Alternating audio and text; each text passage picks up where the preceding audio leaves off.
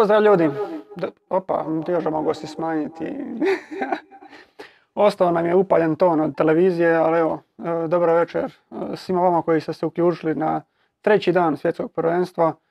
Prvi dan kad smo imali 4 utakmice po rasporedu, naravno pogledali smo ih sve, danas ćemo popričati o njima, a te razgovore ćemo voditi sa kim drugim nego sa Josipom Paušićem i Mihom Topićem, tako da Ozrena, molim te sad prebaci na njih. Tako. Bravo Ozrena.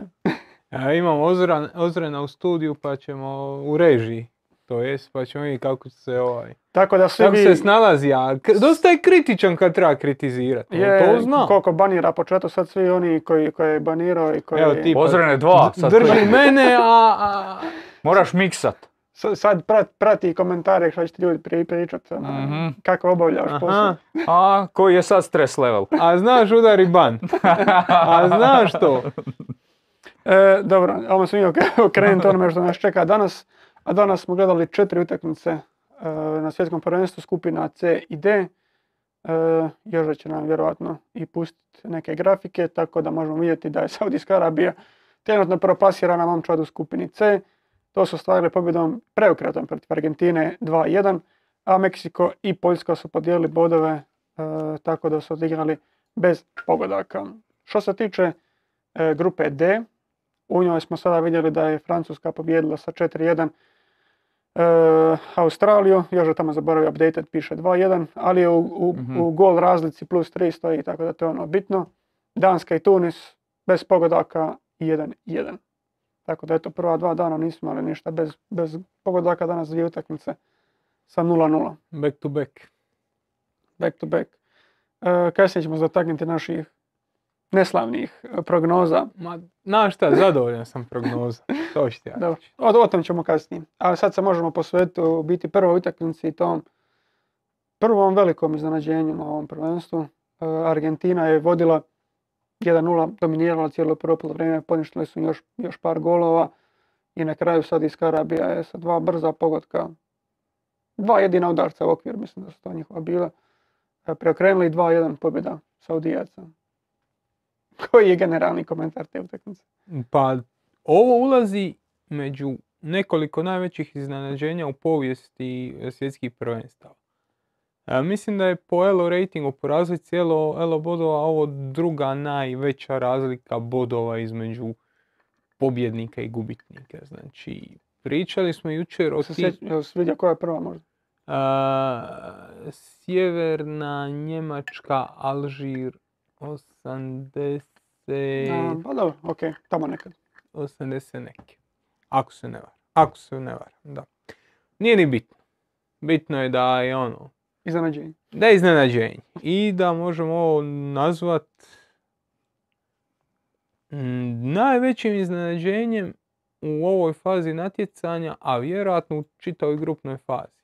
Jer kad pogledaš i kladionice i ono što su ljudi glasovali i ono što smo mi jučer pričali, koliko su te azijske reprezentacije u dosta toga nedorasle nogometu na ovom levelu, onda dođeš do toga da je ovo stvarno dost respekt treba dati Saudijskoj Arabiji. I to baš mislim, treba dati respekt Saudijskoj Arabiji, jer nije Argentina sad odigrala drastično lošu utakmicu. Nije odigrala super utakmicu, ali nije sad odigrala nešto sramotno loše pa da se mi sad zgražamo na tim kako Argentina odigra. Pa to je ono, ja sam to htio dodati ako me Ozren prebaci jer spava i dalje. Ja sam htio dodati, ti ako pogledaš statistiku današnje utakmice, makneš rezultat, nešto čudno gledaš. Dobre. I makneš rezultat, rekao bi pa okej, ovo je vjerojatno rutinski 2-0 za Argentinu ili 3-0. Znači imaš 2.26 XG Argentine, 0.15 Saudijske Arabije, imaš 15 udaraca Argentine, 3 udarca Arabije, 6 udarca Argentine u okvir, 2 Arabije u okvir, oba uspješna. Na to se još ne broji svi oni poništeni golovi za centimetar 2 Argentine. 10 ofsajda je bilo. Tako da... Ti kad to gledaš, neka velika histerija koja je se povela Argentina, bla bla bla, ovo ili ono, nema do kraja mjesta. Mi smo pomalo Argentinu vidjeli upravo onakvu kako smo ju očekivali, kako je ona... Možda je tu malo falio Lo Celso za malo više te kontrole u posjedu. Tako je, toga ćemo se dotaknuti. I tako, ali generalno vidjeli smo Argentinu koja kreira neke šanse, koja zabija golove koji su malo unlucky poništeni, koja ne riješi utakmicu kad ju treba riješiti i koja sa dvije užasne obrambene reakcije hrpe igrača zapravo izgubi utakmicu. To ono što trebaš reći.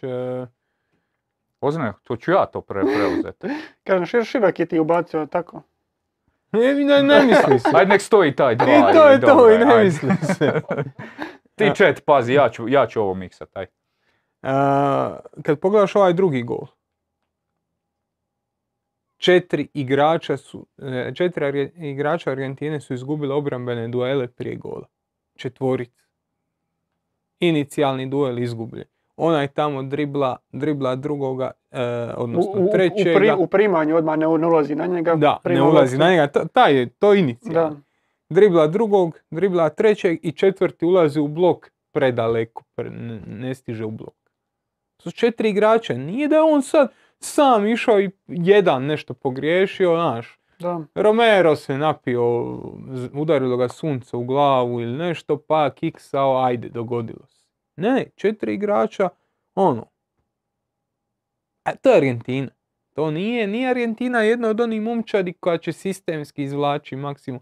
Nije Argentina jedna od onih momčadi koja ima osigurače tu i tu, pa ispadne jedan, zna drugi šta radi. To je momčad koja ima, rekao je Joža već, nedostaje Lo Celso i jako me čudi što nije išao sa McAllisterom.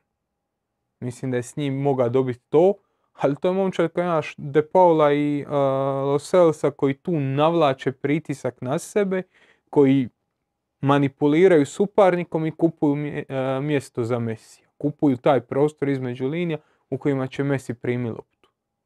Ako oni to ne rade uspješno, Argentina nema ništa.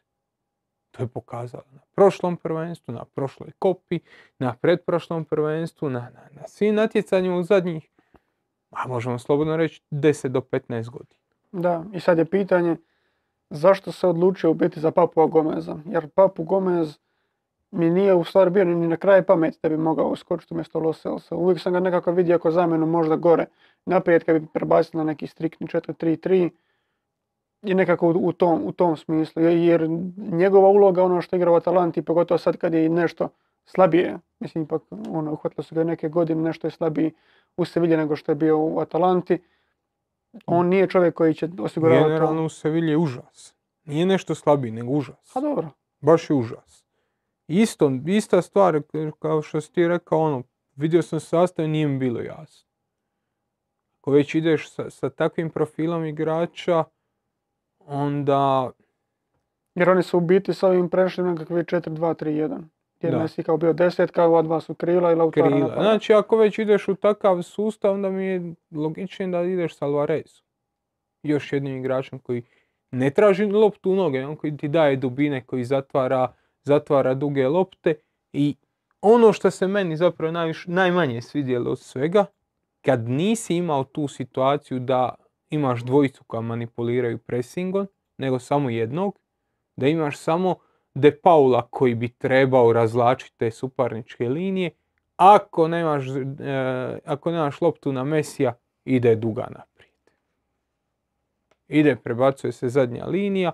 U prvom poluvremenu vidjeli smo par puta, su 2-3 cm odlučivali o tome hoće li to biti genijalno rješenje. Prebacio zadnju liniju i to je to. Ali generalno to nije dovoljno od Argentine. Ali nije neko iznenađenje, samo to želim. A tu sam isto bio, budući da si spominjao sada De Paula, tu sam isto bio stavio crticu za njegova duga dodavanja. Znači on ima 3 od 10 točno. I to ono, neka od tih točnih su bili toliko spori da u biti su već stigli pokrete Saudijci. Većina njih je bila ono netočno u toj razini da je neki Saudijac presječe ili ono glavom skrene. Tako spriječio argentinski napad, ali generalno ta njegova prebacivanja strane i duge lopte nisu apsolutno ništa donijela Argentini. onom nekakvom globalnom. Pa da, jer zapravo i Saudijci su se drugačije odlučili nego ove prethodne dvije azijske ekipe koje smo kritizirali, koje su obje zapravo podjednako igrale. Odlučili su se za petoricu u zadnjoj liniji, odlučili su se za neki taj 5-3-2 ili 5-4-1, ovisno sad o situaciji. I bunker. Ovi su ipak se odlučili zapravo na dva bloka od četiri igrača koji su između stavili još jednog zadnjeg veznog, neki 4-1, 4-1, recimo, koji je ipak zapravo bolje zatvara i te bočne pozicije i bolje kontrolira te zone nego kad si ti osuđen sa 5 iza gotovo na pasivu po tim nekim bočnim stranama gdje dopuštaš bekove da ti vode igru. Tako tu bi Talja Fiko je odličan u toj stvari, tako da u biti opet sad pokušavam naći mjeru da ih previše ne hvalim, jer opet šta smo rekli na početku, oni su imali su napadački 5 minuta dobar segment u drugom dijelu, zabili su 2 gola, još su neke natruhe pokazali da su bolja azijska ekipa od ove druge dvije koje smo gledali. Ali generalno, i dalje mislim da je tu više stvar da je Argentina to morala prije riješiti i danas bi govorili o očekivanom porazu Saudijske Arabije nego... Dobro, ali ono, i s druge strane treba se pohvaliti sigurno ono, njihova defensivna organiziranost, jer mislim ovih 10 offside-a nije slučajnost, oni su podigli svoje linije, smanjili su taj prostor u kojem bi se Messi trebao kretati, u kojem bi trebao primati lopte.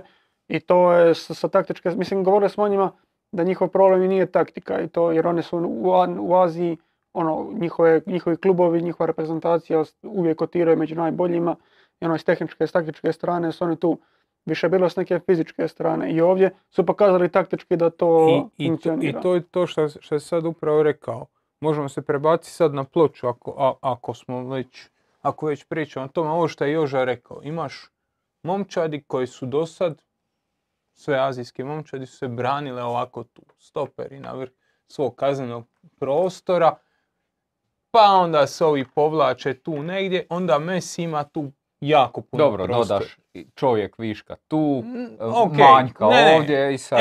Samo o zadnjoj liniji pričam, ovi su podigli tu zadnju liniju tu.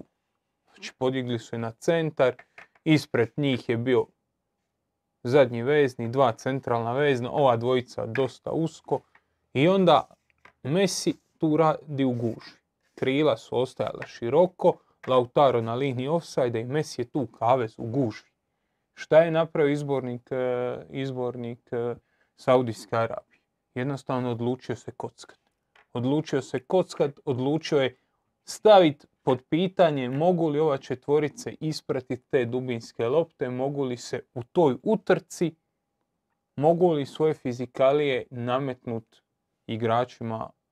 igračima Argentine. S tim da ti imaš još jednu stvar, sad smo rekli, Papu Gomez nije dubina. Nije taj. Di Maria nije dubina, isto je radi ovo. Hoće on nekad, ali isto je radi ovo. Jedini Messi nije dubina. Znači imaš Lautara. I to je ono što smo rekli, ja sam više očekivao i bez da sam znao kako će igrati, da će igrati visoko, hrabro, možemo slobodno reći da će igrati hrabro, ja sam očekivao Alvarez. Papu nema brzine, sve da ih hoće, a neće. Da, i oni De Maria su čovjek daju loptu u noge.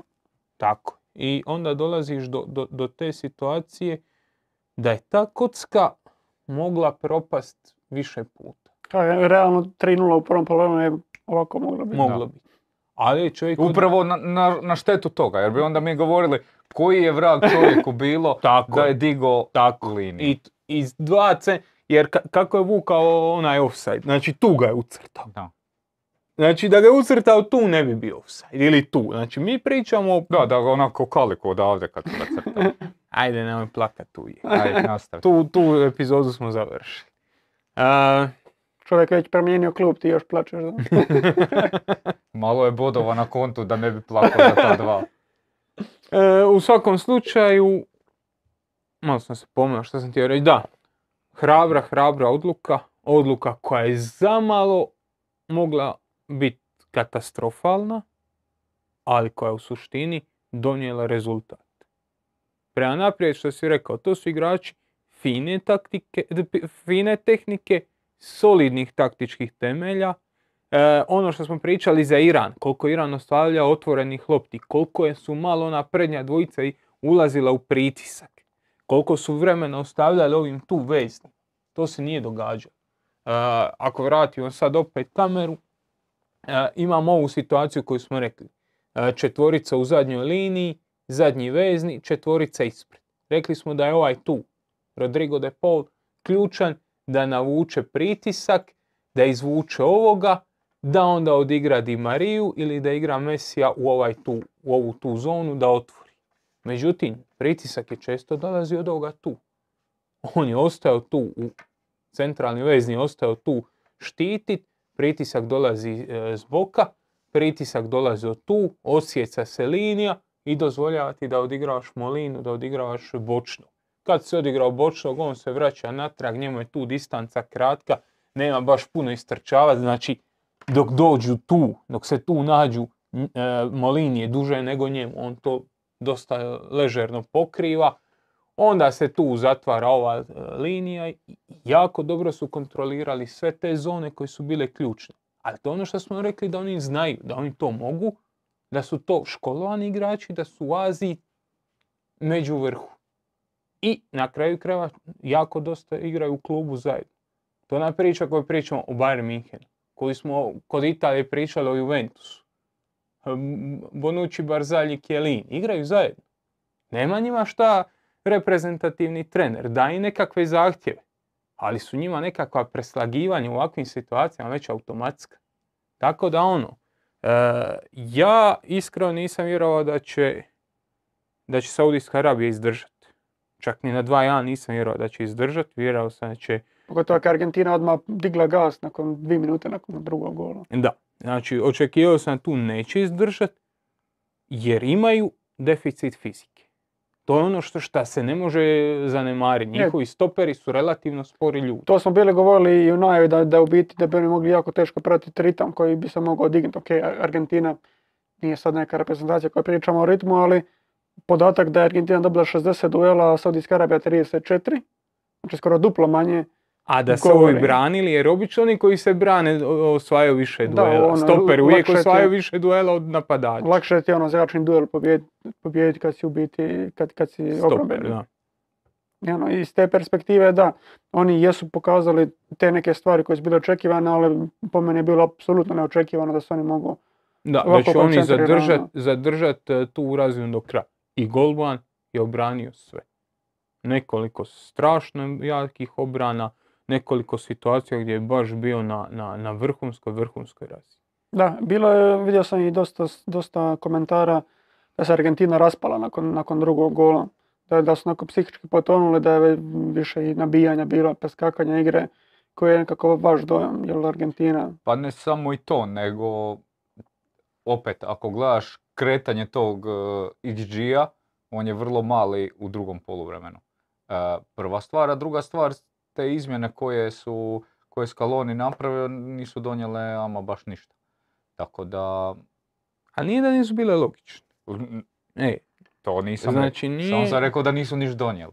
Ja bi napravio isto kovo. Iste stvari, da. Nisu donijele ništa logično, opipljivo, vam reći. Ali ja stvarno to prepisujem Saudijskoj Arabiji.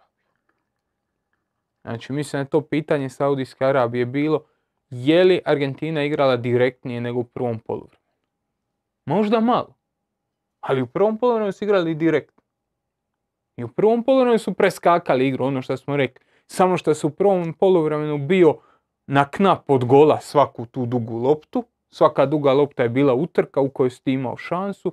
Oni su, nakon što su primili gol, povukli linije nešto niže, zadržali su kompaktnost. Znači, nije nastala rupa. Zadržali su kompaktnost, ali su igrali niže nego prije. Ta krila su opet stajala usko. Devetka je pustila stopere da vode igru.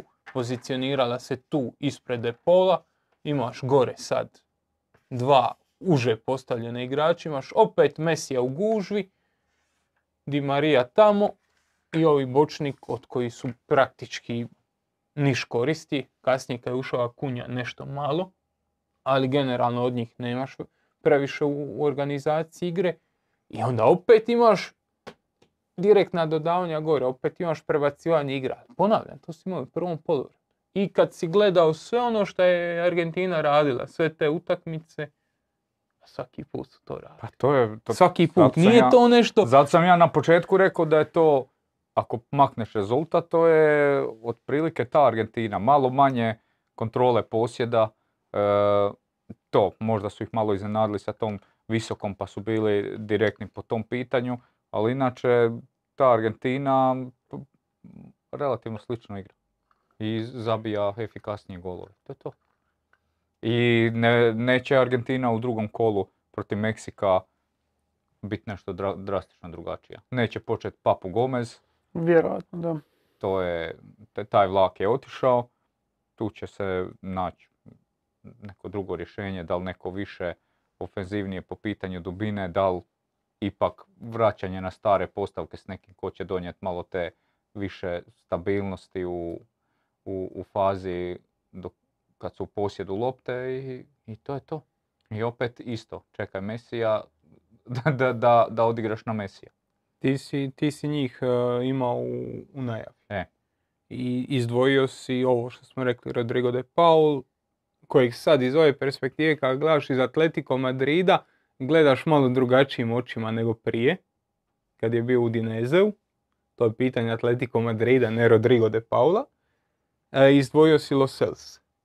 Odnosno, izdvojio si njihov međuodnos.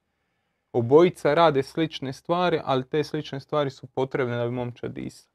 Koliko će biti bitan izostanak Lo Celsa i može li se to iz ovog kadra i kako nadoknaditi? Pa, takav odnos između dva igrača sigurno ne možeš. Ali možeš. Ja bi na njihovom mjestu pokušao sa igračem koji je sličan profilom, koji je više veznjak nego krilo.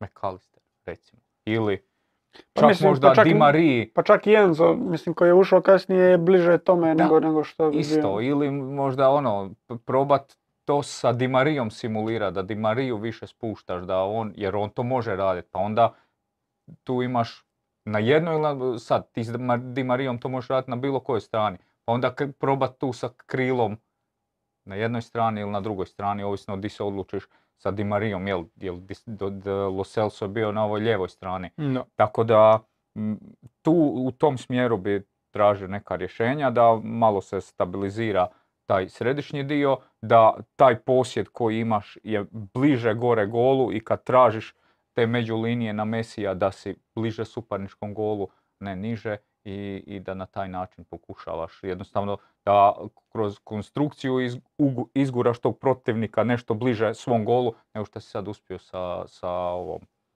sa Saudijskom Arabijom. Da, jer to je zapravo poanta svega, koliko će oni moći iz te perspektive nadoknaditi ovo i koliko im to šteti šansama za drugi krug. Znamo na koga idu tamo na Francusku, eventualno Dansku, pa... Da, vjerojatno Francuska.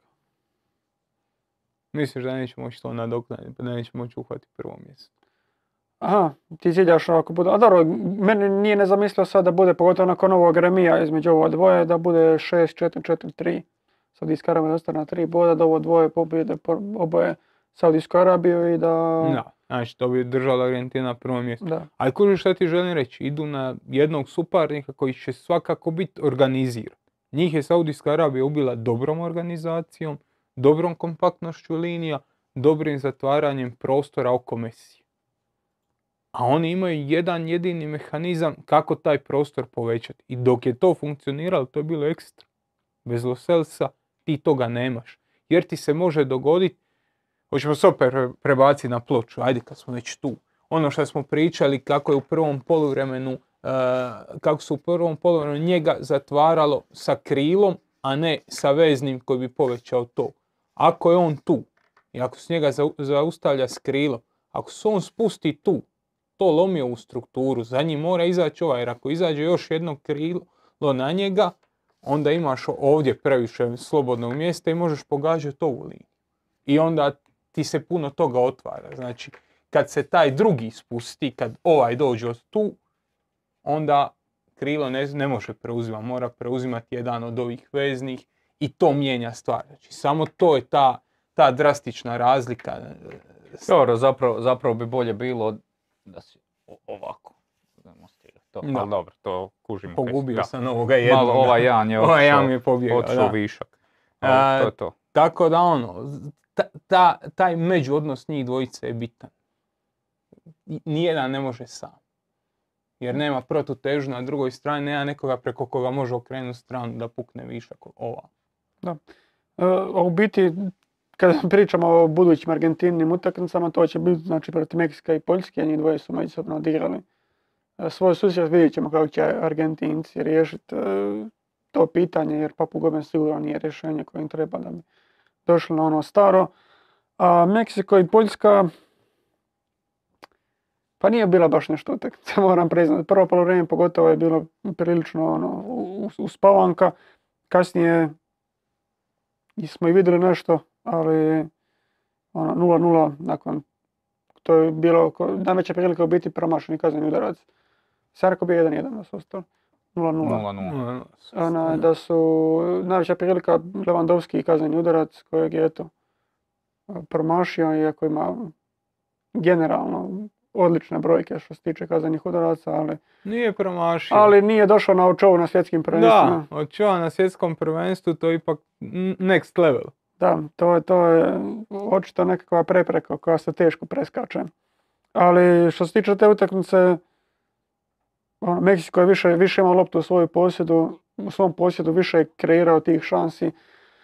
Poljska nije baš došla do nekog izrečaja, čak ne ni kroz tranzicije koje su im praktički jedino ostale u takvom omjeru snaga. Tako je zapravo, ti kad gledaš Meksiko je imao tu kontrolu lopte do trenutka dok nisu izgubili strpljenje, pa je Herrera nabio dijagonalu na Lozana i onda su išli tamo 1-1. To je bilo, mislim, vidjeli smo i neki drugi mehanizam gdje je Galjardo po ovoj strani na ulazit. Tamo su raširili, da sad ne prebacujemo sve, raširili su krilo široko, pa je on tu nešto ulazio kroz half space, pa su oni tamo nešto pokušavali, pa to onda nije išlo i onda su se odlučili na taj vrlo jednostavan mehanizam i zapravo ako gledaš prvo poluvreme kad su god dolazili u završnu trećinu, dolazili su na taj način. Duga dijagonala na Lozana i idemo. Tako da oni imaju, bar protiv Poljske koja nije vršila neki strahoviti pritisak na igrača s loptom, su taj posjed održavali relativno lagano, ali nedostaju način kako bi to konkretizirali. E sad, u kontekstu Argentine to će biti drugačija utakmica jer će oni biti u podređenom položaju po pitanju posjeda, tako da onda te neke dubine na Lozana i takve neke opcije gdje su ipak pokazali da brzine ima. Čak cijelo vrijeme mi je taj Meksiko izgledao da ima nekog intenziteta u njima. Ta utakmica nije bila nešto, ali ipak su oni onako... Meni su oni se najviše svidjeli kad ušao Jimenez. Kad je ušao Jimenez, onda su oni uz tu dijagonalu na Čakija dobili još jednu dimenziju koja je to nadopunjala. Jako bitan igrač za taj koncept. Sve smo pričali kod Argentine, šta ti znači kad ti ispadne iz stroja jedan od igrača čija ti je kvaliteta bitna za održavanje koncepta igre, šta je recimo Hrvatskoj Luka Modrić. Ne da je najbolji igrač, je najbolji igrač, ali je njegova kvaliteta u posjedu najbitnija za održavanje koncepta igre, prijenosa lopte, dolaska u završnicu. Jimenez je najbitniji čovjek da bi ta završnica funkcionirala, da bi ta završna trećina imala oštrinu, dubinu, da bi dolazili u prave situacije. Da. Mislim, Meksiko nije bio daleko od onoga što smo bili pričali u najavama, jer tu smo govorili bili koliko su Korona koji je na kraju ozlijeđen i Lozano koliko su oni centar šuteva upućivali i po utakmici koliko Meksiko ovisi o tome. I sad, Martin nije takav skakač, niti ima takvu staturu koju ima Jimenez, ali nije ni bitno. ono Jimenezova igra glavom u tome, nego generalno njegovo kretanje u kaznenom prostoru, reakcija na te centaršutove, gdje ono, ni Vega nije takav profil igrača koji će se odlučivati za centaršutove, više onako igrač koji ulazi u sredinu, jer to tu prostora više otvarao za Galjarda koji dolazi iz drugog plana, ali ono, Martin nije taj profil napadača kao Jimenez koji će se tako snalaziti u kaznenom prostoru i baš im je nedostajao koliko su, baš vidjeti, znači 33 centaršuta su uputili u 90 plus koliko već minuta. Stotinjak minuta igre. Tako da ono, to je prilično velik broj usporedbi na primjer s poljskih 15, ali generalno da, baš Jimenez je taj igrač koji... A čak i brojka da je 7 tih centaršuta bilo točno nije loša. Recimo, sad, da imaš nekoga unutra boljeg. I ovo što Kore kaže, nije profilom to, ali nije ni kvalitetom čovječ. A dobro, Bože moj. Znaš, nije ni kvalitetom. Znači, on je u startu jedan level ispod. A onda nije profilom taj koji napada prvu stativu, koji odvlači igrače, koji pomaže svom drugom krilu da zatvori drugu stativu, da ti vezni dođe gore da zatvori odbijenu.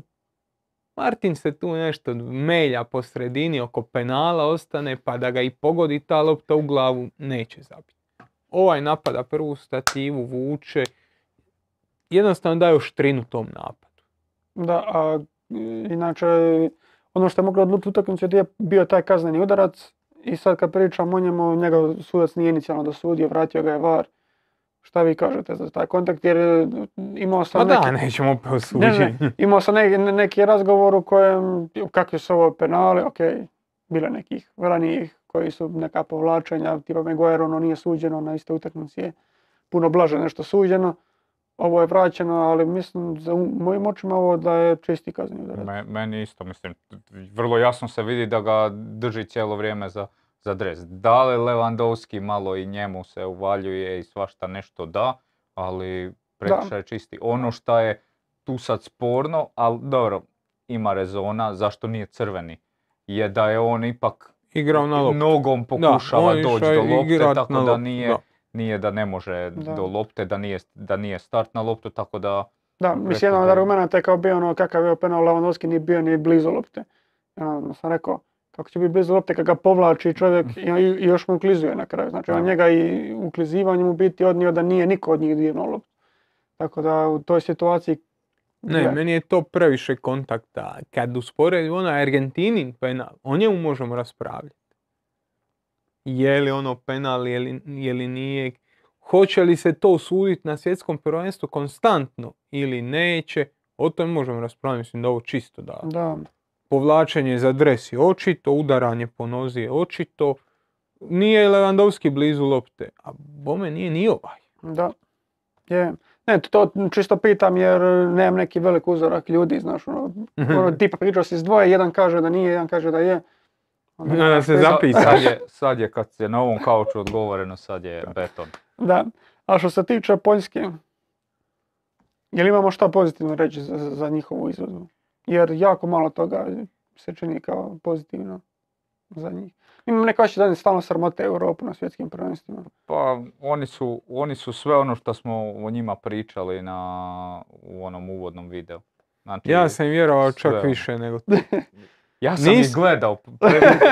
Gledao sam i ja. Ja sam ti odmah rekao. Gledao sam i ja, ali vjerovao sam da u njima ima bar malo one pragmatičnosti, pa ćeš ti odigrati tog Lewandowskog nešto, pa ćeš mu donijeti tu loptu naprijed nekako, ali nema, lopta ne dolazi gore. Mislim, ja i dalje ne vidim, mislim da to je ekipa koja nema pojma šta bi. Oni nemaju ideju igre, oni ne znaju šta bi. Oni znaju da moraju loptu donijeti nekako do Lewandowskog u kaznenom prostoru. Ali kako oni... Njima to nije jasno kako da to rade, a nije ni izborniku jasno. Pogotovo nakon izmjene izbornika, nakon što je došao novi izbornik. Tako je, izbornik prvo, iako ja sam danas razgovarao sa Šošom koji je radio u Poljskoj pa se tamo čuo uoči utakmice sa ljudima iz Legije, di je Mihnijević prije radio i on je slovio tamo kao poprilično dobar taktičar u Legiji. Tako je i postao trener i tako je dobio mjesto izbornika. Ali mislim da je sad to zapravo radi kontra njega. Jer on se toliko nakon što je došao za izbornika, trudi nakon Souse pokaza da on taktički nešto sam mijenja, radi nešto, da mislim da je zbunio ekipu, da je malo 4-2-3-1, pa malo 4-3-3, pa idemo natrag na trojku koju je, kad je došao, čak je izjavio nećemo više trojku igrati, pa kad je zagustilo, a ipak hoćemo trojku, pa onda ipak ćemo četvorku, pa sad opet danas. Tako da oni imaju jasnu zadaću koju moraju napraviti, donijeti loptu Lewandowskom, ali nemaju nikakav plan igre koji bi tome... Da, imali smo to i komentar na fejsu. Matematik PI kaže kako Poljska s vrhunskim napadom opet igra nikakav nogomet. Ok, nema i kreativaca, ali da nijedan trener ne zna igru posložiti da iskoristi top napad. Pa nemaju dobrih centaršuteva. Nemaju dobrih bočnih igrača koji mogu, ajde, ako ne znam šta ćeš igraš 4-4-2, pa govorim Arkadijuš Milik i Lewandowski, pa ćeš i gađa loptam. Ali nemaju bočnih igrača. Rekli smo, Mato Miloš je otišao u Poljsku ligu od rezervnog desnog beka u Osijeku je postao startno lijevo krilo i čovjek zabija i čovjek asistira. Fran Tudor je tamo bog i batina, znači ono, nemaju takav profil igrača, nemaju bočne igrače. Ne, znači odmah si skratio tu jednu stvar, a nemaju ni igrače koji mogu iznositi loptu, pa si skratio drugu stvar. Da, jer mislim, onda imaš to što imaš, a to je ništa. Oni već duži niz godina u biti tom nekakvom izlasku i prvoj fazi organizacije igra iz veznog reda najviše očekuju od Krehovijaka. A Krehovijak na europskoj razini je više razbijač nego što je kreator. I ono, kad tako imaš još Zelinskog, gurneš gore praktički u istu liniju s Lewandowskim i ono, izgubio si više manje sve što si imao od nekakve kreativnosti u Poljskoj. Ne znam koga mene ova Poljska onako posjeća dosta. Na Hrvatsku sa Otom Barićem na klubu. Kao imaš ti tu nekih defanzivnih igrača, pa si onda i vezni red natrpaš 2-3 defanzivno, računajući da će ti dati stabilnost, ali ne možeš donijeti loptu gore. I ne možeš, i ne možeš, i ne možeš. Da, ja ne znam šta bi više spomenuli uopće za tu utakmicu, osim šta je to. Mislim da je i previše vremena dobio. Da, i ono, mislim, razočaranje više nekako s poljske strane, s meksičke, ajde. Meksiko mislim da odigrao feru. Da, ono, govorili smo da nisu baš ni u kvalifikacijama bili nešto sad predominantni, tako da nisu očekivao ni u ovoj utakmici da će se ono nametnuti, da će dominirati. Znači ima 25 šuteva ako Francuska preti Australije, ali ono, mislim da je Poljska svakako razočarala. A mi se u biti možemo naprebaciti na grupu D, prva utakmica koja je bila danas od grupe D je bila između Danske i Tunisa koja je završila istim rezultatom koji smo sad pričali 0-0. Šta se dogodilo s Dancima? Zašto nisu zabili jednu od onih svojih prilika? Pa nije problem zašto nisu zabili jednu od onih prilika, zašto nisu imali više prilika. To je meni problem. Cornelius je imao stativu sa 20 cm, ok, ajde, dogodi se, imali su još, osim toga su imali nekoliko ono situacija gdje su dovoljno blizu, ali generalno gledano nedovoljno šansi za momčad takvog kalibra. Da, samo prije nego što se okrenemo u potpunosti imali smo pitanje na četu, ono, koordina čela je postavila što čini Meksikanci tako dobrima na svjetskom prvenstvu, ali to je stvar emocije ili dobre postavke. Mislim da je čini dobrom 130 milijuna ljudi koji imaju bazu. I Ochoa. 130 milijuna ljudi i Ochoa. Da, mislim, čak i s te perspektive za zemlju koja je toliko zaluđena nogometom i koja ima toliko ljudi, Meksiko je malo i ono... Meksiko bi trebalo ostvarivati bolje rezultate, realno. Oni prođu svaki put grupu, ali... Osmine finala i svaki put kljoku. Da, ajde, ja se ne slažem. Ja mislim, to isto ono što smo pričali za Švicarsku. Ma da, 130 milijuna ih ima. A ovih, kad zbrojiš Švicarce i Albance, dođe ti na isto. Dobro, vidimo da ta tema nema smisla. Ne, mislim da bi oni... Ne pitanje konkurencije protiv koje igre. Da, to sam baš mislio reći. Mislim, problem da oni tu nemaju dovoljno nekakav podražaj u ti nekakvim razvojnim godinama da oni tu mogu napraviti. Da su face preselili bi se u Južnu Ameriku i igrali dolje. I prolazili bi grupe. Fajto bi se s Brazilom, Argentinom dva puta. Ali bi ti Brazil i Argentina bili nešto, a ti godišnje igraš 30 turnira, 30 utakmica igraš sa Honduras. Da, Gold Cup, Silver Cup i... S tim da i tamo isto miksaju igrače i ono, svačega tu. A onaj njihovi cirkusi kad igraju, završe jedno natjecanje, onda počinje drugo natjecanje, onda pošalju totalno drugu ekipu, to je... Njihova liga je objektivno van fokusa ikoga osim njihove javnosti. Ni sama liga nije toliko razvoj. A onda na to još dodaš da eto, nikad nisu ni imali taj nekakav ulaz u Europu. Kad pogledaš godinama unatrag, dosta njihovih igrača se izgubilo u tom prelazu u Europu. Zašto, kako, to je možda pitanje za dublje sociološka analiza, ali nije zapravo ni toliko rijetko kad usporediš sa nekakvim drugim kulturama koje su toliko dominantno različite kao što je njihovo. Talijani su van Zole i ne znam koga još. Generalno jako rijetko uspijevali van Italije. Englezi su jako rijetko uspijevali izvan Engleske. To su te dominantne kulture koje Tako da i to moramo dosta toga... Baš tiho se to izgleda, moram priznati. Moguće. Moramo to gledati kroz tu prizmu. Real je prije 3 godine doveo dečka od 15 godina iz Meksika. Nije ga mogao legalno dovesti. Dečko do 17. godine odlučio se više neće baviti nogometom.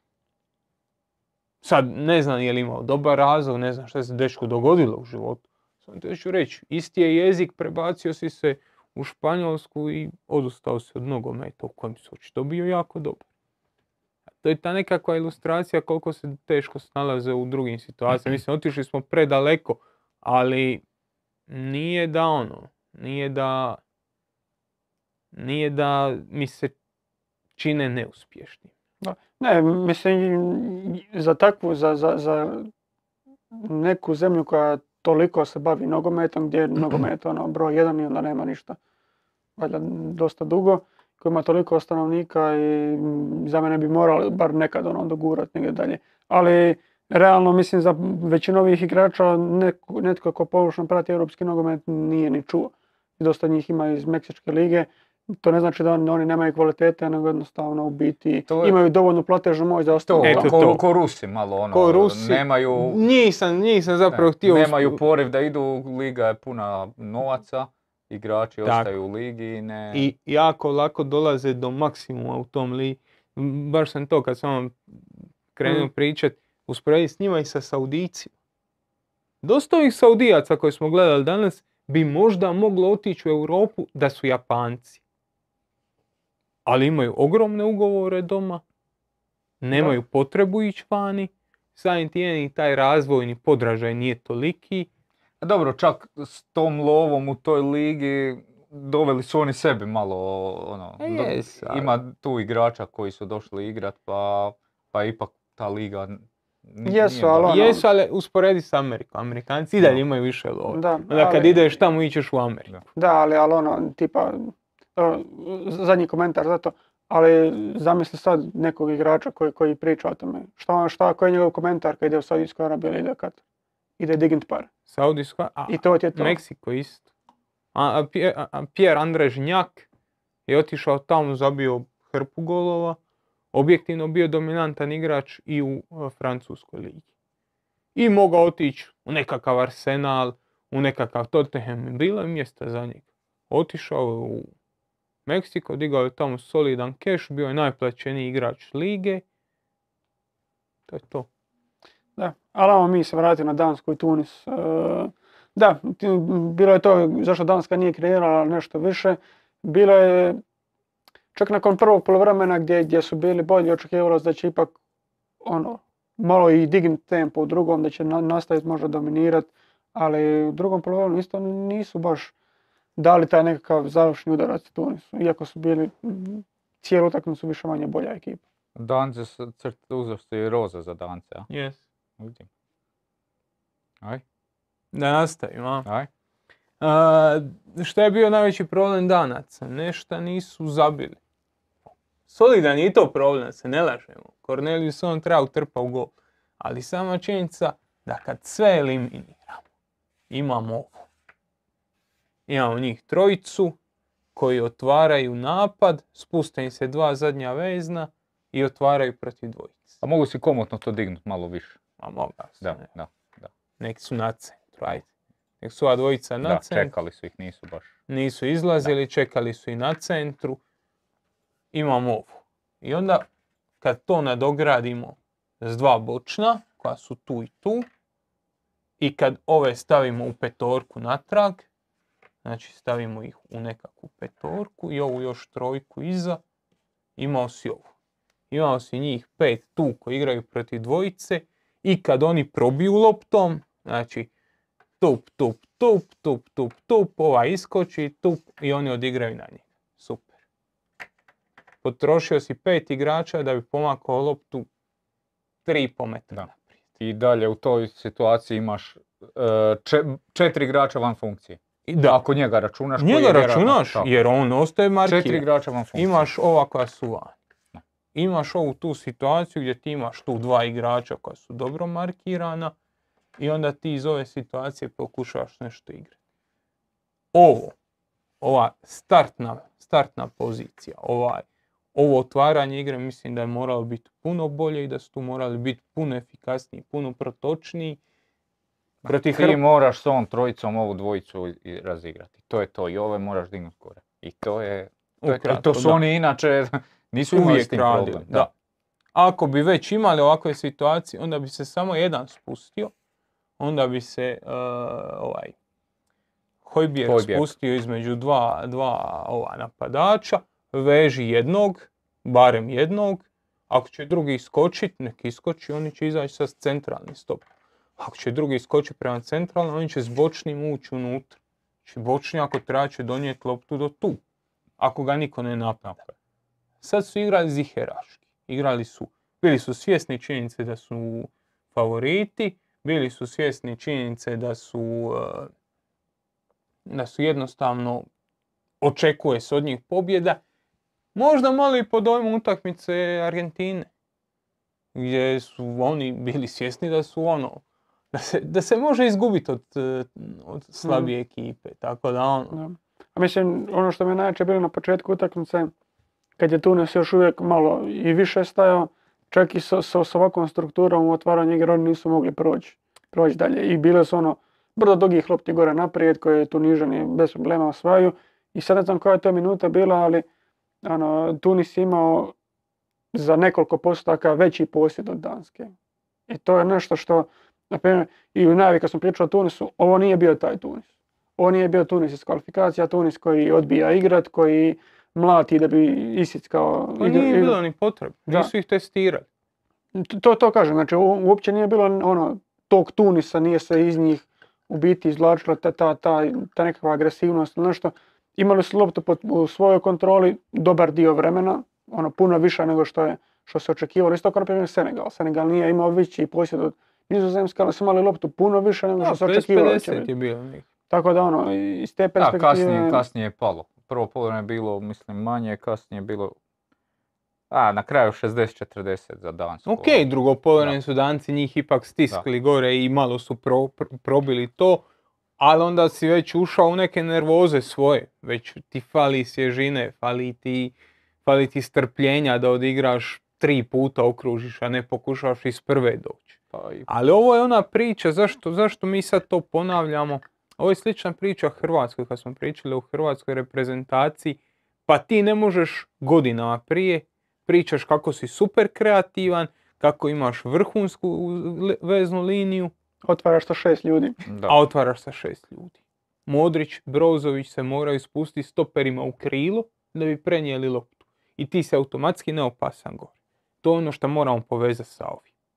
To je ono što smo vidjeli kod Hrvatske i zato je možda da ljudima bude puno jasnije. Oni su sad u poziciji u kojoj je Modrić bio kad je ulazio Domagoju vidu u distancu od 5 metara kako je primio loptu, okrenio se i odigrao je gol. Da, samo ti kad gledaš te stopere Danske, Kristensen, Kjær i Andersen. A nisu to. Ne bi trebalo biti. Ne bi trebalo. I na 100 utakmica su dokazali. Apsolutno.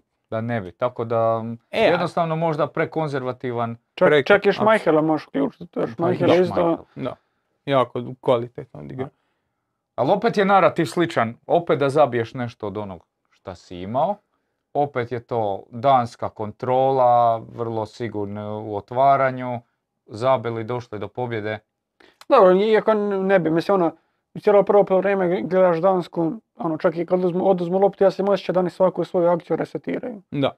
Sve se vraćaju. Ja slažem skoro.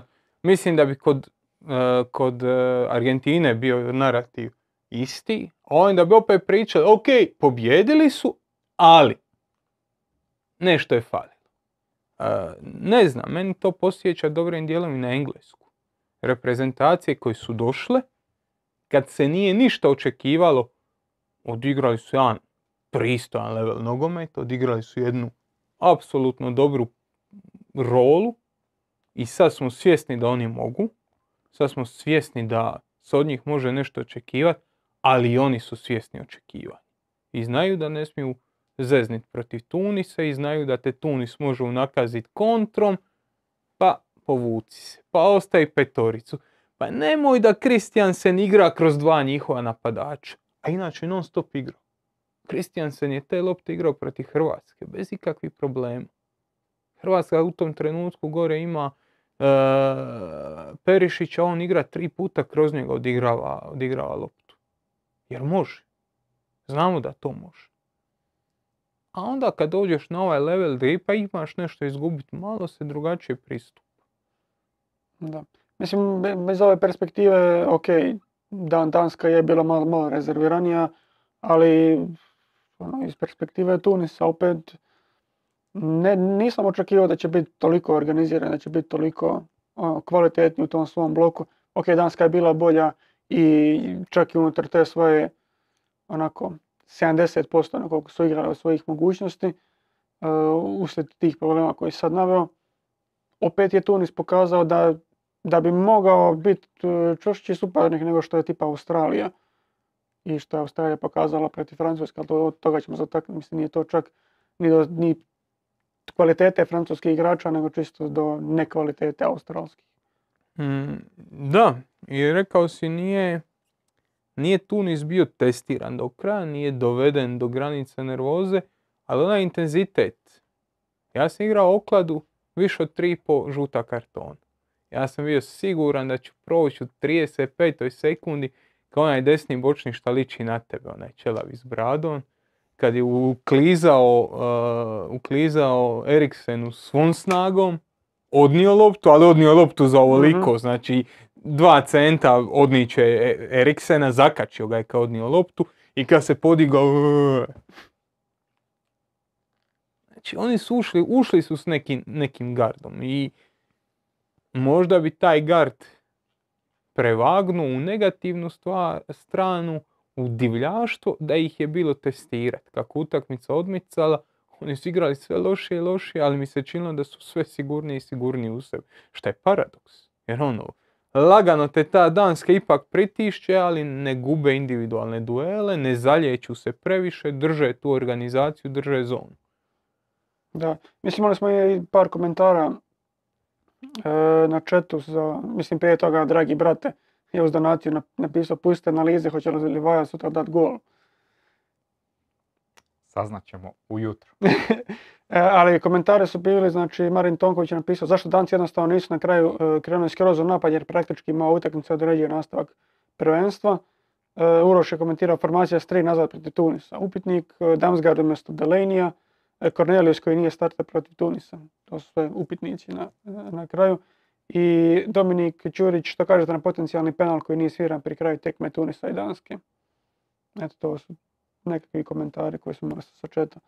Dobro, ovo što Uroš govori za Damsgaarda, mislim da je komentator govori da je neka ozljeda bila. Ozljeda, ovaj je legao, ima, mislim da je koljeno bilo, nešto tako. Dobro, Kornelius koji nije starta protiv Tunisa. Da, dobro. Mislim, Dolberg je sličan profil. Da, slič. S tim da je čak i pokretljiviji od njega i ono, ili išao s njega i Skov Olsona kombinirati. Da, Skov Olsen za neke dubine, ovaj za neka spuštanja, pa ono. Da, ono, već je možda problem to što se vratio na tri nazad uslijed ovakvih problema. Ono, protiv... Pa ne znam, ja sam njih i očekivao u tri natrag. Posledom kad igraš protiv, ako ove očekuješ sa dva napadača, onda logično. Ajmo otvoriti sa trojicom protiv dvojice. I... Ali ne sa petoricom protiv dvojice. Meni je bilo problem u tri ili dva nazad, meni je bilo problem u ova dva ispred. Da. Da, i mislim ovo da im određen nastavak prvenstva, ono, je i nije. Mislim, oni su tu u Francusku, okej, nešto računat na boda protiv Francuske, ali oni su tu u Francusku pobjedili dva puta u zadnjih pola godine ili koliko već bilo. I ostala ti Australija protiv koje realno možeš igrati, koja će se u niskom bloku puno teže snaći nego Tunis. Da, i to je ta razlika, sad imaš taj nekakav x, ako se bude određivalo na gol razliku, ja više vjerujem da će Danska napucat Australiju nego da će Tunis napucat. To da. Tako da ono, nije da... Puno više su oni imali izgubiti u nekakvom crunch time-u nego što bi mogli dobiti. Da. Korda načela pita, može li hrabra igra Saudijske Arabije odgovoriti na pitanje zašto su tako dobro ušli u utakmicu i Tunis i Australija? Pa možda se ohrabrili. Možda ti to da hrabrost.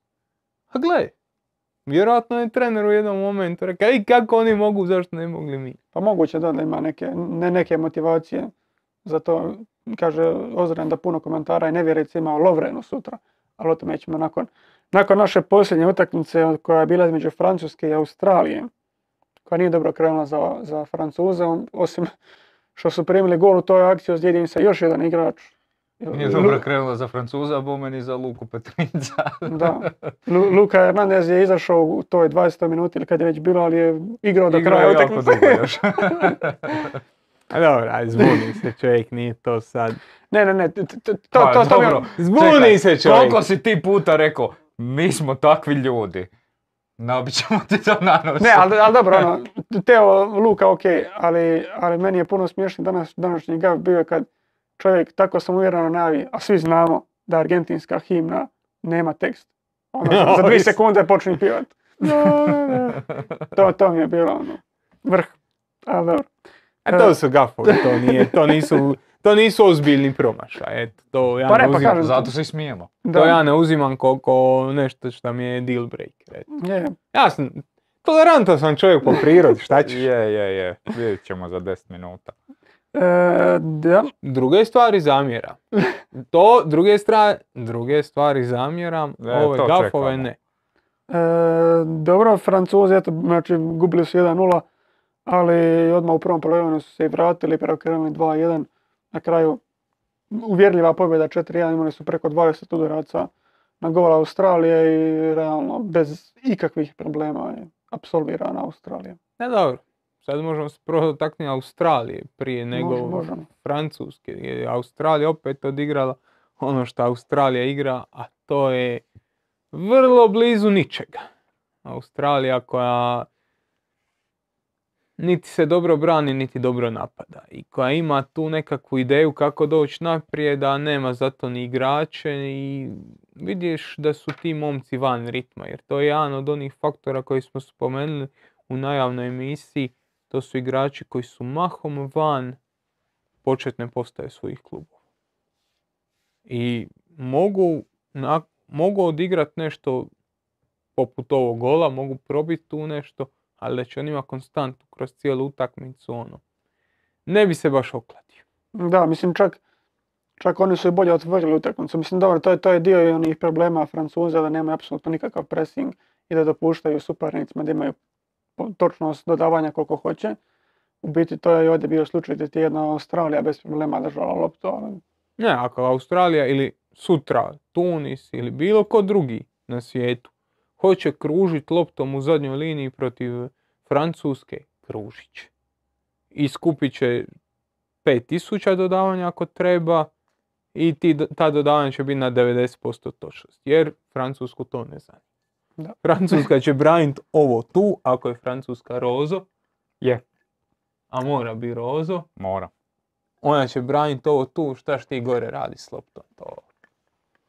Da, mislim, ok, u ovom izdavanju kojem je Francuska istrčala, to je bilo očekivano da će Giroud biti uletiti u prvu postavu umjesto Benzeme. Za pitanje bilo će li Dembele igrati ili će to nekako izmiksati da budu s dva napadača i ono, u tom nekakvom smjeru, ali ovo ostatak ekipe mislim više manje očekivano isto kao što je njihov način igre. Jer ono, nećemo govoriti nešto previše o strukturi u napadu jer te strukture baš i nema, ali taj napadački potencijal koji oni imaju gore to je... Australci su pokušali zatvoriti ove zone. Znači oni su doslovno imali petoricu u ravnoj liniji, to rijetko baš neko igra, samo iz jednog razloga da naprave tu ko neki kavez oko Mbappéa. Kad su zatvorili to, kasnije ako su se morali još spustiti niže, onda je to čak bilo onaj Simeonovih 6-3-1 klasikus. Imali su tu onog visokog stopera Stoutara 198 koji ne može kliko odit. Tako da čista poanta je bila, ajmo zatvoriti tu bilo kakav pokušaj dodavanja na Mbappéa i ajmo ga probati zapravo zatvoriti linije pasa i da ga tako izoliramo. Slično je i na drugoj strani, zato su ova trojica bila u liniji, zato nije bilo ovo pa tu imaš te distance, nego doslovno su htjeli šta više tih linija zatvoriti, nisu uspjeli. Da, ali mislim ono što su Mbappé i Dembele radili Behiću i Atkinsonu, to je bio... Pa, kada mislim, ostanu na širokom prostoru 1 na 1, to je... Da, i baš ono mislim... Baš takva razlika... Ostanu na uskom prostoru 1 na 1 i dalje isto. Da, i mislim, ostavljani su takvim izolacijskim situacijama i čak i više su to radili sa Dembeleve strane, jer baš je bilo i uvlačenja ono, gdje se i Rabiot povuče, gdje je Pavar ulazio praktički u te nekakve zone half space-a ili dosta blizu centrale da se izolira Dembele na toj strani. Mogu te pitati 1 na 1. Ili, odnosno obojicu. Dembele. Jel mislite da je Francuska jednu ozljedu udaljena od savršene momčade u ovom trenutku? Na koga? Na Rabiota misliš? Tako je. Znači, ozlijedio se Luka Hernandez. Ušao je njegov brat Teo. Koji je ofenzivniji. I odmah si s te strane prodisao.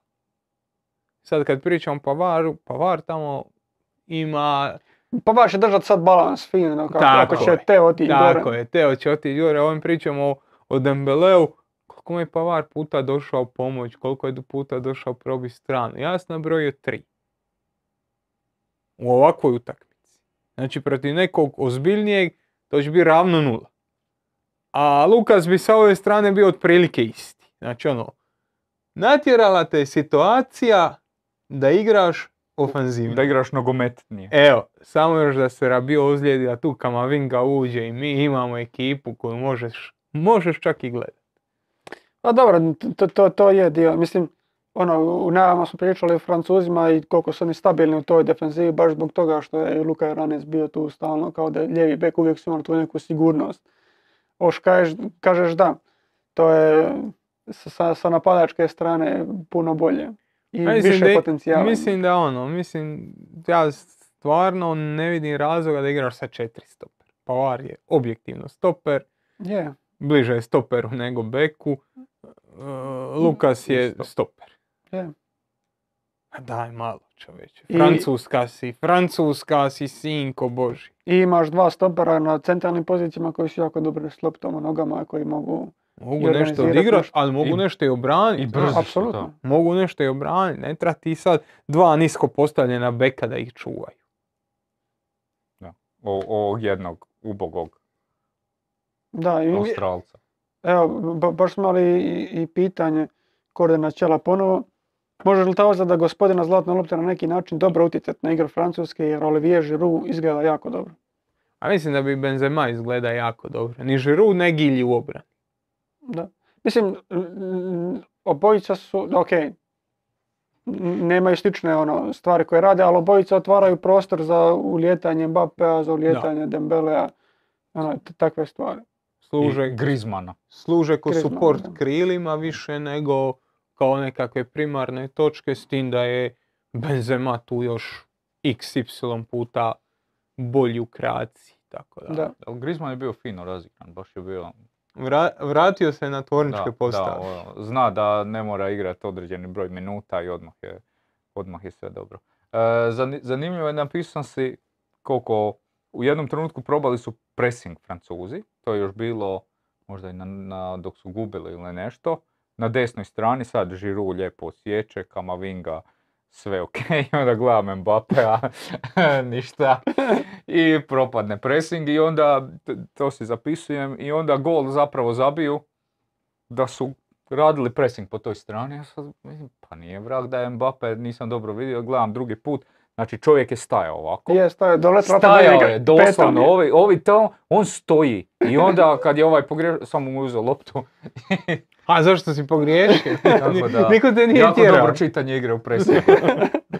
Anticipacija. Anticipacija. Igra pressing anticipacijom. Da. Ja mislim, realno ova Australija u ovakvoj postavci je bila osuđena na ovako nešto. Je. Bio sam ti na grobu, dragi. Tako da, ok, jesmo li vidjeli od Francuske u stvari nešto što nismo vidjeli dosad i jel ovo, plus u onoj kućici Mihinoj da očekuje od njih. Meni je plus, jer je ovo još sličnija momčad onoj 2018. Mislim da je, kad smo pričali Giroud ili Benzema, mislim da je Benzema minus, odnosno da je ozljeda Benzeme jedan veliki minus, jer on jako sposoban razigravač, preko njega možeš ganjati tranzicije, on ti može biti točka za inicijalno dodavanje naprijed, on će to zadržati, odigrat će lijevo, desno od sebe kao što to radi u Realu. Giroud možda neće toliko, on će primiti loptu, ostavit će je nekom. Ali taj neko je Griezmann. Griezmann, kad je Benzema tu, gubi na važnosti. Nije potrebno da mu neko ostavi loptu kad Benzema se sam može okrenuti i odigrati dubinu za Dembelea ili za Mbappéa. Ili za Rabiot. Povuci to. Za Komana. Ovome treba takav igrač i samim time Griezmann je važnije, a i onako bi vjerojatno igrao. Kad poglaš, on bi igrao s Benzemom i bez njega. Da, igrao. Tako da u onoj roli u kojoj je bio u prvoj Atletico eri, u roli u kojoj je bio u onoj prva Francuska eri, u roli u kojoj su osvojili i svjetsko prvenstvo i gdje su bili u Ligi Nacija su bili jako dobri i ona Euro 2016. nije bio loš. Da, i Marin Tonković je bio pitao na chatu, može li kombinacija Giroud, Griezmann, Mbappé garantirati polufinale i finale? Mislim, garantirati je teška riječ, ali tipa Mbappé u ovom izdanju kojem je bio danas, gdje je sam sebi kreirao u biti prostor jer ga nije dobivao od Australaca, a je dođeš u utakmice gdje ćeš taj prostor dobiti, jer Francuzi su se i u ovoj utakmici povremeno povlačili i dali Australcima igrajte vi pa ćemo mi nešto napraviti. Zbrisat ćemo mi. Da, a zamisli kako će to biti protiv ekipa koje mogu odigrati nešto. Tako da Mbappé ako bude u dobroj formi sa toliko prostora, to je i x-thread jedan po utakmici, samo od toga. Tako da, opasni su. Sve govori da oni su manjkava ekipa i puno ozljede. I Dešamp, pa kad vidim, meni se smuči. Ali toliko su jaki da ne možeš ići protiv njih. I dobro im se slaže taj raspored za dalje. To im se jako dobro slaže. Je, ovi gore, svi koji su favoriti iz grupe prve četiri, oni se realno neće križati s nekom prejakom. Još oni imaju Dansku u skupini, tako da će zabići, na primjer, Dansku koja bude, nego će dobiti drugoplasiranog iz C, jel tako? Znači, jel C? Oni su C. Da, znači Meksiko, Poljska, ajmo reći. Čak i Argentina je isto... Da, o tome smo već pričali, Argentina je njima dobar fit. Da, tako da boli njih briga, ali da. Mislim, još sam tu zapisao bio, to sam komentirao i tu, da zamislimo da Hrvatska tiska dresove, da dobijemo dresove Nike, da na njima piše Modrić ili Perišić. Je, pravo. Francuzi su sada takvi. Ja to nisam skužio, ali... Francuzi nemaju one svoje, kako se opće zovu to, preglase. Na slovima i ne znam, da se to dogodi u hrvatskoj javnosti, to je bio veliki skandal. To je bio veliki i opravdan. Da, zato nemam pojma zbog čega, mislim, oni su isto Nike, koji Hrvatska. I svjetski prvaci, nije da su se sad kvalificirali pa sad... Pa ne, da im šta bilo. Tako da ne znam što se je tu dogodilo, ali nisam baš impresioniran. Možda nisu imali tipkovnicu ovu sa... A znaš kako je Erlić... Kako čitam ove koje kakve radove na nogometnoj akademiji koji su napisani na international mekovima na kojima se ne zna prebaciti kovnica, pa nema ni jednog čeče. Onda kad krenu ti simboli onda znaš da je autor... Kompilirao se, to. Ali dosta to. Što sam htio reći o njima, kako je Erling Braut Haaland promijenio prezime. Od onog Haaland, sa onim gore. Se je prešao Haaland, tako je Mbappé. Prešao u Mbappé, obično, bez... Mbapp, sad je Mbapp. Ali dobro, mislim da to što se tiče nekakvih pregleda današnjih utakmica, ne znam li imate još šta dodat da nismo spominjali. Nemam. Onda se možemo... Bolji dan jučer, ali danas još nije bio kudos Saudijskoj Arabiji još jedan put. Da, mislim možemo se sad pozabaviti onim našim prognozama za ovaj današnji dan. Hoćemo prvo ovo. Mislio sam da prvo ćemo prognoze koje smo pogrešili, ali možemo kad se već... Jer ćemo nastaviti sa ovim pa onda. Da. Sutrašnji dan naravno svima nama najzanimljiviji budući da dan otvara Hrvatska. Sutra 11 protiv Maroka. Izlazimo za prvu utakmicu svjetskog prvenstva, tako da live će ići kad još sat vremena prije utakmice. U 10 ćemo, mami. U 10, da. Poslije neće biti, nego će biti navečer ponovo emisija nakon svih utakmica, tako da ćemo se vidjeti. Malo smo diskutirali o tome i zaključili smo da želimo držati kvalitetu, da nema potrebe da trpamo 3 emisije, nego... Da, bilo je, na Euru smo radili prije, poslije i nismo imali navečer, ali ajmo zadržati, vidimo da publike imamo, da im je drag ovaj termin. A i nemamo korde sutra, tako da i to utjecalo na odluku. Da, što se tiče... Pokojni Josip radi. Što se tiče ostalih... Parova te... Aha, ti bi još... Pa mislim, mogli smo počitati sve koji igrali sutra.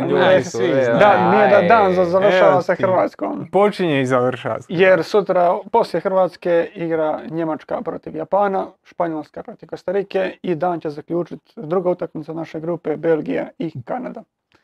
Tako da i to će nam biti vrlo zanimljivo za pogled u kakvom stanju Belgije. Dan europskih favorita. Dan kolaboracionista, trećeg rajta. Ajmo mi na nešto što nam i nije tako smiješno. Da. Pa mislim. Pa me, ja ti kažem, ja sam zadovoljan. Crveni ili se? Danas je dan crveni, ali tako je dobro krenulo, budući da Argentina povela vrlo rano, pogotovo iskazanog udarca Lea Messija. Nastavilo se još bolje kad je Lautaro zabio gol. Da, Lautaro je zabio koji je brzo poništen i sve nakon toga je krenulo nizbrdo. Argentina je izgubila, tako da ovaj moj par, osim što je prošao Messi, nije prošla Argentina. Joža je pao na oba svoja, da Lautaro daje i da će Argentina dobiti, a Miho je na krivi put naveo cijelu našu sljedbu, jer ljudi su navodno i uplaćivali. Ne, ali dobar je bio tiket. Ja sam zadovoljan tiketom. Nije mi drago što smo pali. Bila su 3 žuta kartona. 3 žuta kartona su bila. Objektivno da je sudio penal, a moga je. Bi bio i 4. I objektivno vrlo je taj meksički razbojnik, vrlo je on to liberalno sudio. Za razliku kako inače sudi. Je, pušta je i dancima, pogotovo na početku. Ima i da 2 kartona u prvom poluvremenu. A znaš kako se u Hrvatskoj? Svaki karton se secira. Tako, ja bih volio da se malo o ovome porazgovara. Gdje je Bruno Marić da kaže da je treba da žuti karton? Šta kukaš, meni Argentina izgubila, čovječ. To je, tebi je gol. Zato kažem, današnji dan je bilo skroz dobre oklade. Nisu prošle jer kladionica je kruh sa 7 kora. Vlada je, nemojte se kladiti. Ali to nas nije spriječilo. Da, za sutrašnji dan isto pripremimo ovakve nekakve kako je ostao underscore za Maroko od Hrvatska na Mihinom, to si namjerno Mihu išao sabotirati. Druga grafika. Uglavnom, Joža odigrao na Španjolsku i Kostariku da će Morata dati gol sa koeficijentom 1.90. Mora se to uzeti. Joža je to dobro iskombinirao, vidim da nije vezao sa pobjedom Španjolske, jer šta je sigurno je. Ali gledao sam u ponudi PSK, ponuda Španjolske plus gol Morata je 1.85, šta nema nigdje logike, tako da sam uzeo ovo. Dobro, što se tiče Maroka Hrvatske, to smo Miho i ja uzeli nešto. Miho istajeći da će u ovom Maroku, jel? Krivo sam još napisao. Aha, da će Hrvatska pobijediti. Ajme, koliko greška na odradu. Hrvatska će pobijediti i ima 3,5 udarca. To je 4 ili više udarca u okviru da će imati, to je 2,40 koeficijent, tako da Miho je... To mi se čini nekako skroz ok. Bad builder sam iskoristio. Ja sam našao jednu vrhunsku kombinaciju da će ostati neriješeno, da će Kramer dati gol i da će oba dati gol, i Maroko i Hrvatska. Znači, za jednu okruglu kvotu od 10. Ti ako ovo pogodiš, gotovi smo. Onda mi smo gotovi, mi nećemo ni igrati. Ne, onda se moramo bacati na glavu. To je onda... Ne, ja sam stavio jedan x. Ne, onda prebacujemo na dvije utakmice. Inače, to smo trebali postaviti anketu, hoćemo li ljudi... Nećemo, mi samo jednu... Čekaj, zaboravili smo, imamo i poredak. Što miš koliko će dugo stajati ovako? Ne, do sutra. Ja prolazim sutra, ja ne vidim način na koji neću proći. Hrvatska pobjeđa i 4 udarca u okvir bar. Pa ne vidim način na koji neću. Pa dobro, mislim, jedan od načina je... Da Hrvatska ne dobije. Jedan od načina je isto i pitanje koje je bilo postavljeno, je li bilo pitanje ili generalno, mislim da je generalno onda. Ajde da završimo pa ćemo se dotaknuti toga. Odlučili smo... Lovren. Znam što mislim. Odlučili smo uključiti naše Patreone. Već je na Patreonu postane. Ja sam namjestio da se objavi u 11:10. Please vidi je li se objavilo. Uglavnom napravili smo maraton za naše Patreone, tako da postavljen je post u obliku ankete gdje možete izabrati jedan od 6 koeficijenata za sutrašnju utakmicu i to ćete moći raditi svaki dan. Znači bit će postavljeno 1x2 za odabranu utakmicu tog dana i još 3 para koje naši Luka, Ozren i Toni izaberu iz ponude, koji će biti malo kreativniji gdje ćete moći eventualno nabrati malo veći koeficijent. Za sutra smo postavili ja na svoju ruku. Dobro. Sam postavio još jedan dodatni, je li izašao? Je, evo čitam. Znači ja sam postavio sedmu opciju, a to je da će...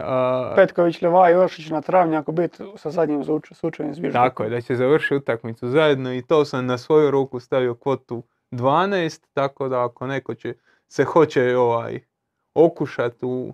To nije loša zauzeta. Inače, od 7 dosadašnjih glasova niko se nije okušao na tom. Pa, ljudi podcjenjuju koliko Dalić vlada nacionalnog jedinstva. Znaš taj pojam? Ovo je reprezentacija nacionalnog jedinstva. I... Ja vidim 2 scenarija da bi oni mogli igrati. Prvi scenarij je da vodimo 2-3-0 i da se kupuje socijalni mir. Tako je. A drugi scenarij je da gubimo 2-3-0 pa... Da se opet kupuje socijalni mir. A inače, eto kad pričamo o socijalnom miru, eto. I Stjepan Đuračić, eto možemo s njegovim pitanjem pokrenuti to. Pozdrav svima koji je moguće samo kratki osvrt na najavu da Lovren počinje u paru s Guardiolom. Mišljenja sam da je to greška, pogotovo jer bi trebali voditi igru, ovako gubimo na tome. Eto, znači, iz svih onih izjava koje je Dalić davao tijekom pres konferencije, to da se iščitati da bi Lovren mogao krenuti u zadnjoj liniji s Guardiolom. Sad ne znam da se to potvrdilo, nije se potvrdilo, ali ozbiljno se priča o tome. Šuška se pomahali. I koliko je to, neću reći dobra odluka, nego koliko je to negativno utječe na Hrvatsku? Ja još uvijek ne očekujem da će se to dogoditi, ja još uvijek očekujem... Odbijaš.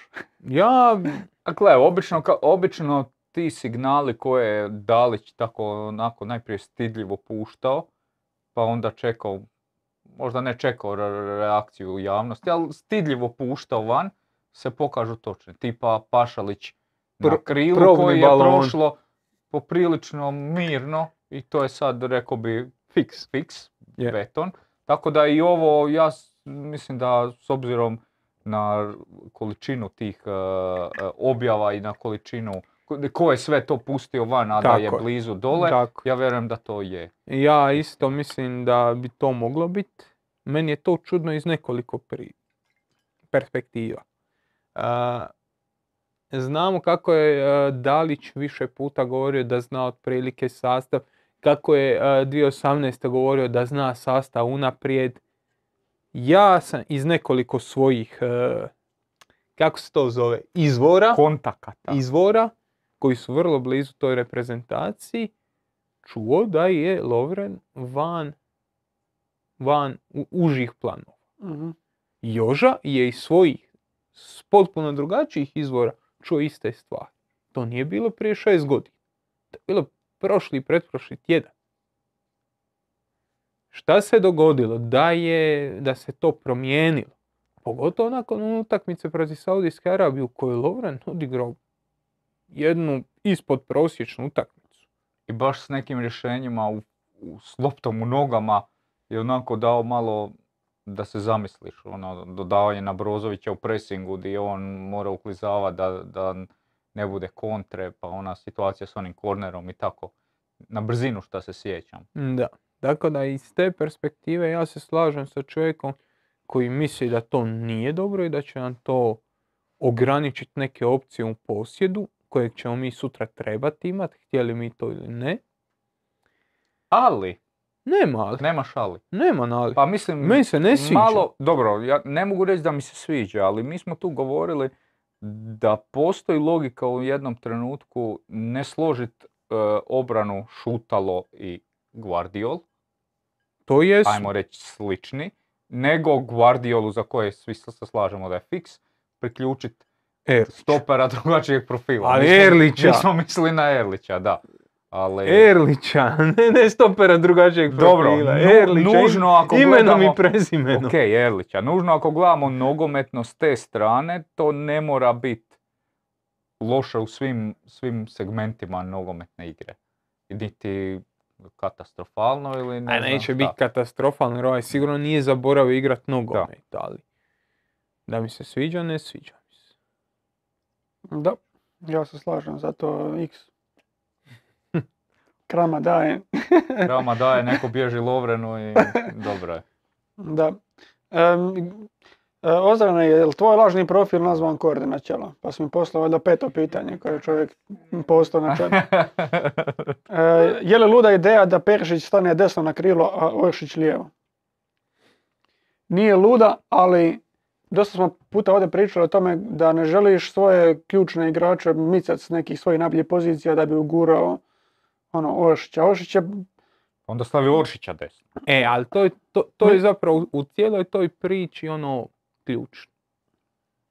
Mi smo ušli u nekakav narativ kao Oršić ne voli igrat desno, ne paše mu zbog ulaska na šut, slažem se i to je tako. Šta ćemo? Pa ništa, prebacit ćemo našeg praktički najkonstantnijeg igrača u zadnjih 10 godina ili drugog najboljeg poslije Modrića, ajmo njega prebaci desno. Mislim da Perišić dobiva premalo respekta u generalnu hrvatskoj javnosti za sve ono što je napravio. Sad, ako zabije gol na prvenstvu, mislim da će skinuti Šukera kao najbolji strijelac na velikim natjecima. Da će se izjednačiti. Da on i Mančkić imaju 5. To je rekli za Giroua sa Anrijom. Da, mi Prestijan su sad. Ali mislim da nismo rekli. Nismo rekli. Da, eto. Olivier Giroud, skoro najbolji strelac Francuske svremena. Osamostaljen. Znači, put some respect on Perišić, ne? Da. I s tim da mislim, Oršić nije univerzalno rješenje za nešto. Oršić je igrač koji treba prilično specifičan kontekst igre. Oršić je jako dobar igrač i Oršić je pokazao da on ima svoju vrijednost. Apsolutno, ali kažem, mislim da Maroko nije baš specifika igre koja će biti Oršić. Ok, tipa defenzivno, pričamo i o Perišiću, nije Oršić ništa defenzivno bolji od njega, ali... Da, obojica su jako dobri defenzivno za krilne igrače. Obojica su igrale i wing-back poziciju u svom životu. Nedavno, i neki još igraju. I sad će se reći, ja znam, već sam shvatio univerzalne ove argumente. Kao, Perišić ima obe noge. Ima, ali njegova primarna noga i dalje desna. Ti s njim desno i dalje gubiš jedan dobar dio njegove kvalitete u završnici.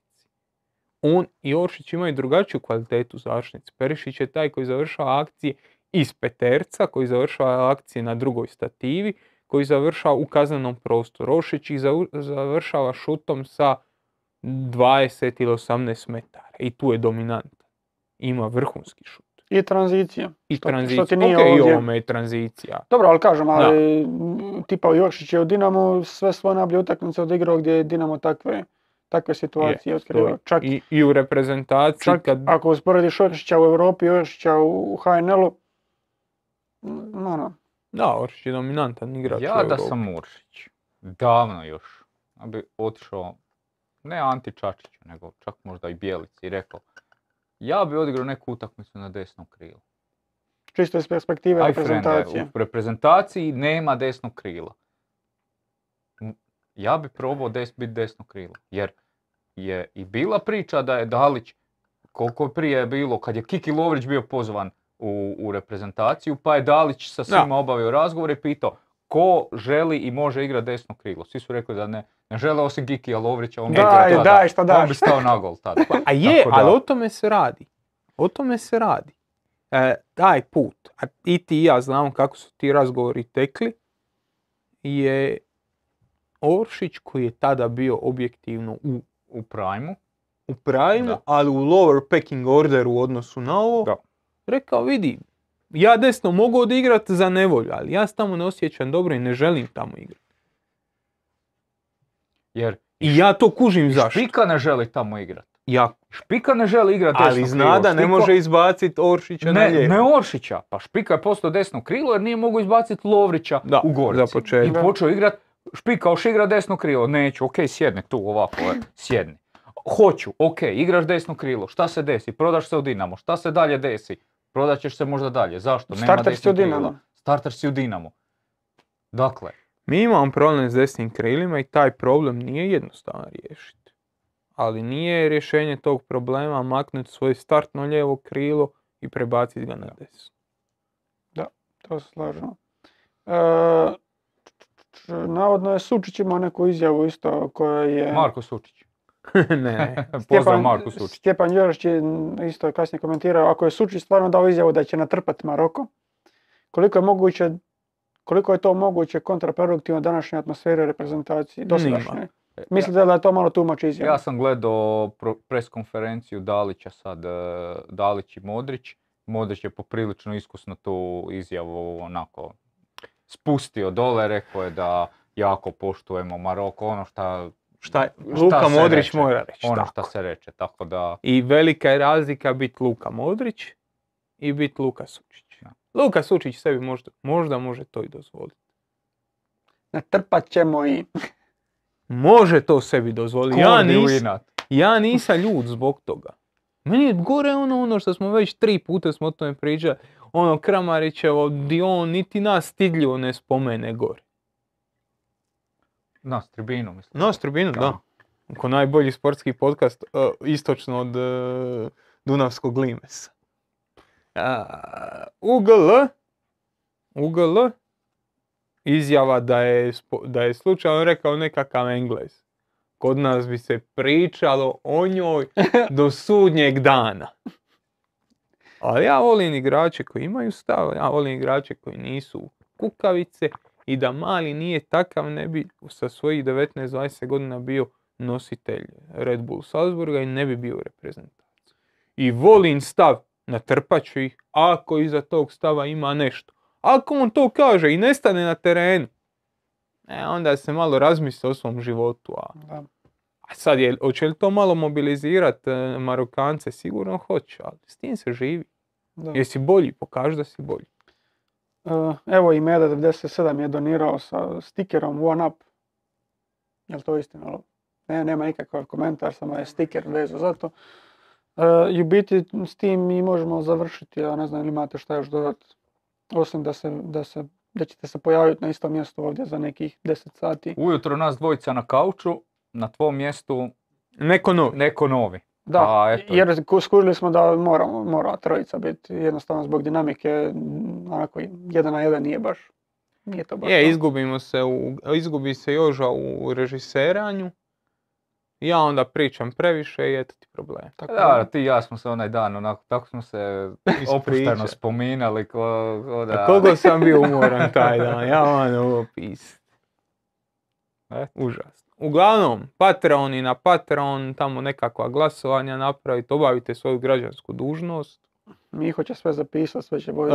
Ne vodi Miho je to outsourcao. Miho je samo delegirao. Miho je smislio ideju. A nije ni Miho baš koliko smo mi ukazali da je to moguće rješenje, ali ja sam prodao ideju. Čak i grafiku napravio. I grafiku sam napravio. Bez grešaka, za razliku od nekih danas. Moga si puno olakšati, ali nema veze. Kad sam radio ove s greškom. Ajde.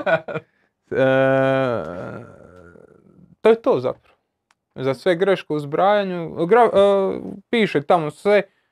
Anketa se zatvara u 10:55, znači 5 minuta prije utakmice. Zbrojit ćemo glasove, sutra ćemo postaviti za preksutra. Izlazit će tako oko 11 sati navečer. Kad naša emisija bude ono pri kraju. Koja je nagrada uopće za... nagrada će biti tribinina. Tako je. Nagrada će biti tribina.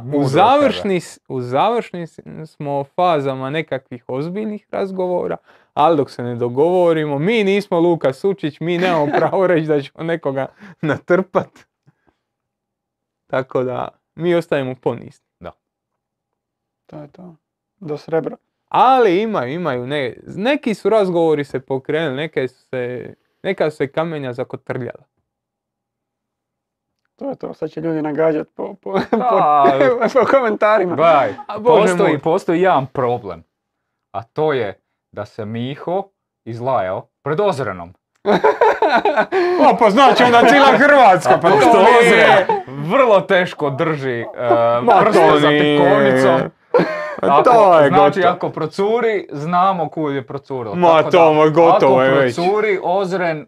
Radio Mileva. A on se samo smješka tamo pograje.